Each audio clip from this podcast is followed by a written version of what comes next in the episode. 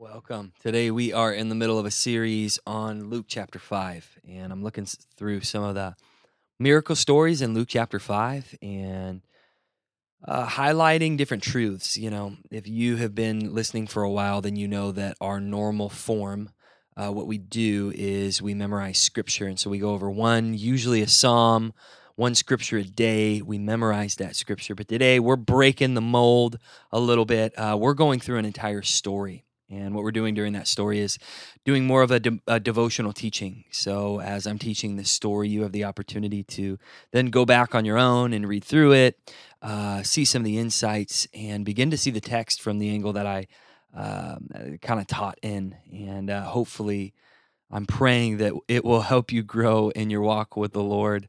Uh, again, this is new, and so I'm hoping that this is worth it for you, that this uh, blesses you. I think it will be. Uh, this comes out of Luke chapter 5. There's no memorizing today.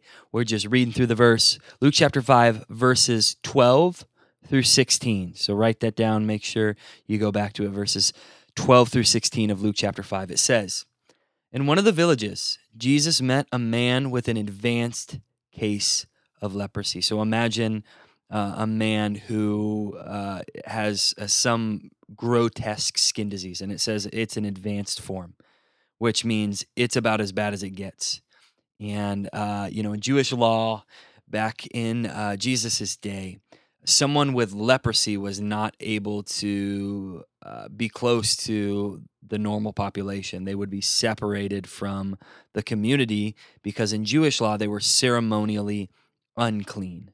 And so, uh, what that means is basically because of their sickness, they had to be separated from the community and that separation uh, and that idea of of clean versus unclean came from the picture of God's holiness.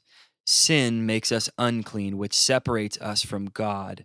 Thus, um, when people are proclaimed through their sickness ceremonially unclean, it becomes a picture of them being separated from God as a result uh, of their uncleanliness.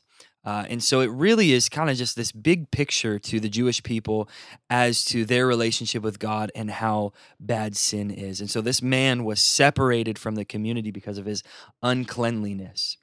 And um, Jesus, it says, when he saw the man, or when the man saw Jesus, he bowed with his face to the ground, begging to be healed.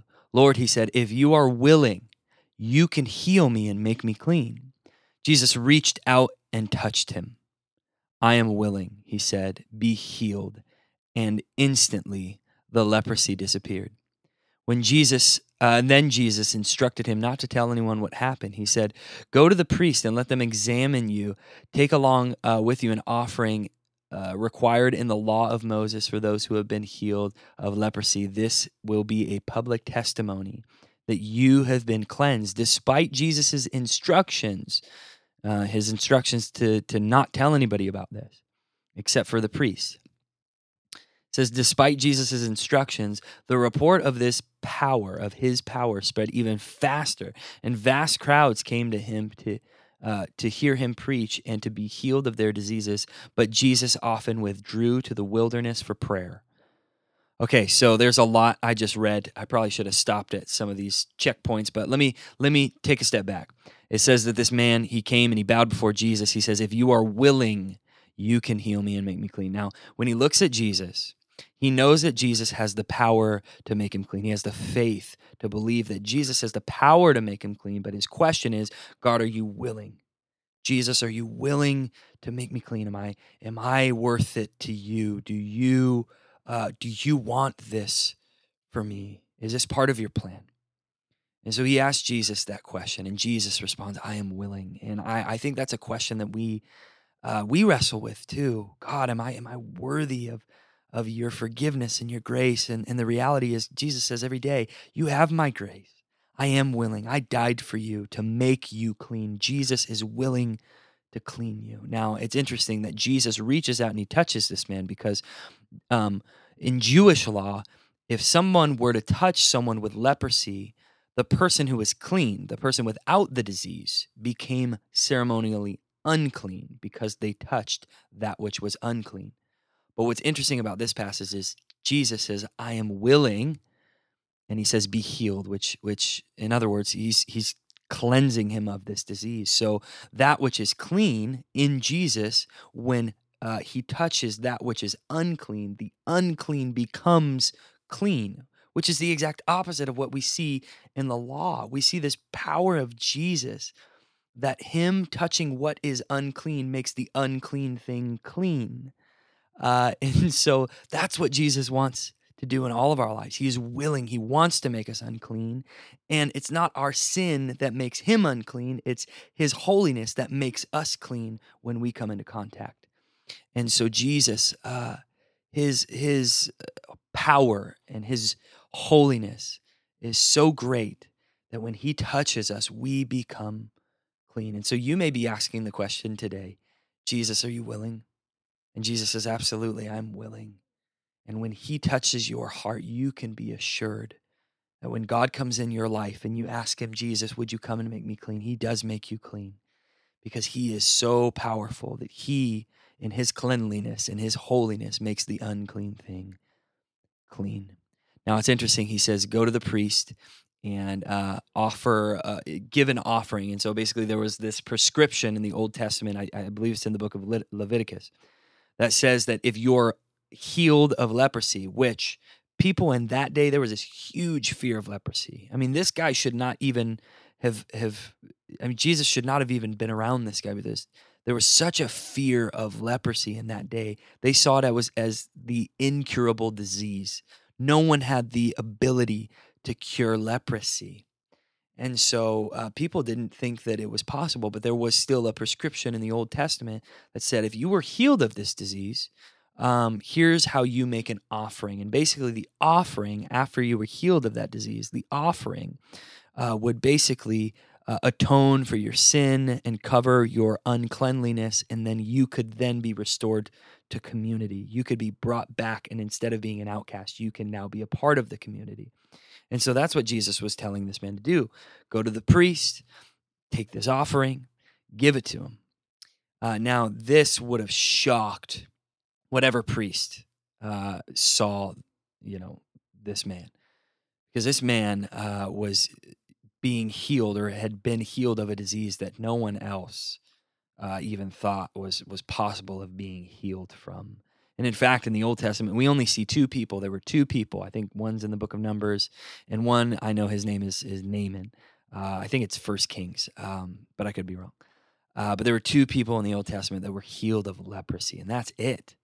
And so, yeah, this prescription was there, but it was kind of one of those old rules that was kind of collecting dust because no one ever used it. No one ever pulled out that part of the Bible and actually applied it.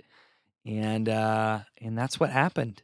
Uh, this man came. He he went all the way down to Jerusalem, and uh, he offered himself, uh, or gave an offering for uh, uh, just as the Bible had had said, and he was brought back into community. Now, Jesus, he goes to people who are unclean. He goes to those who are outcasted. And even just the, the fact that the very beginning verse, the first verse in this says, Jesus met a man with advanced form of, of leprosy. Man, that is such a significant verse because Jesus had um, no reason to meet someone like that. Uh, he shouldn't even have been around someone like that. But the reason that he met this man was because he wanted to meet this man. And uh, you, in the same way, the picture is true for you. You are unclean by your sin. You are grotesque. And uh, when God looks at you in your flesh, without this is, you know, outside of Christ and his redemption and his, his uh, death on the cross, you are uh, sick and you need healing. And you are unclean, separated from God. But when Jesus comes in and he touches your life by the death that he died on the cross, and by his resurrection, that which is unclean becomes clean. And so today, what I would love for you to do is just meditate on the fact that when God touches your life, you don't make him unclean, he makes you clean every single time. And that is the reality of Jesus. And you may think to yourself, I don't know if he's willing to do it, but guess what? He is. And he already did it. And that gift is waiting for you that cleansing is waiting for you today. You can be free. you can feel that purity inside when the Lord comes and touches your heart. Uh, one of the things that that people say a lot when they're filled with the Holy Spirit, and uh, when when people pray for them and they have an encounter with God, uh, one of the things that they say is they just feel clean inside. Um, that is so true, and that's available for you. Maybe you feel dirty, you feel gross, you feel unclean. Well, guess what? Jesus wants to come in and make you clean, and He is willing to do it today. Lord Jesus, I pray for our listeners today. Lord, would you touch them? You are willing. And God, even when the world might outcast them, even when the world might say that you're unclean, you're different, you're separated from me, I love Jesus that He comes and He steps into our world and He meets us. And then He touches us and He's willing. He touches our soul and He makes our soul clean again. And He wipes our record clean.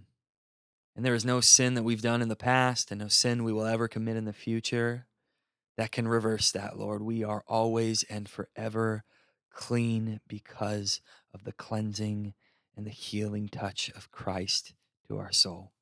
I pray for each and every person listening that you would touch them, clean them. And God, as you do that, Lord, I pray that they would come to life and have the hope uh, that they need. So, Lord, we love you. We thank you for all that you do in Jesus' name. Amen.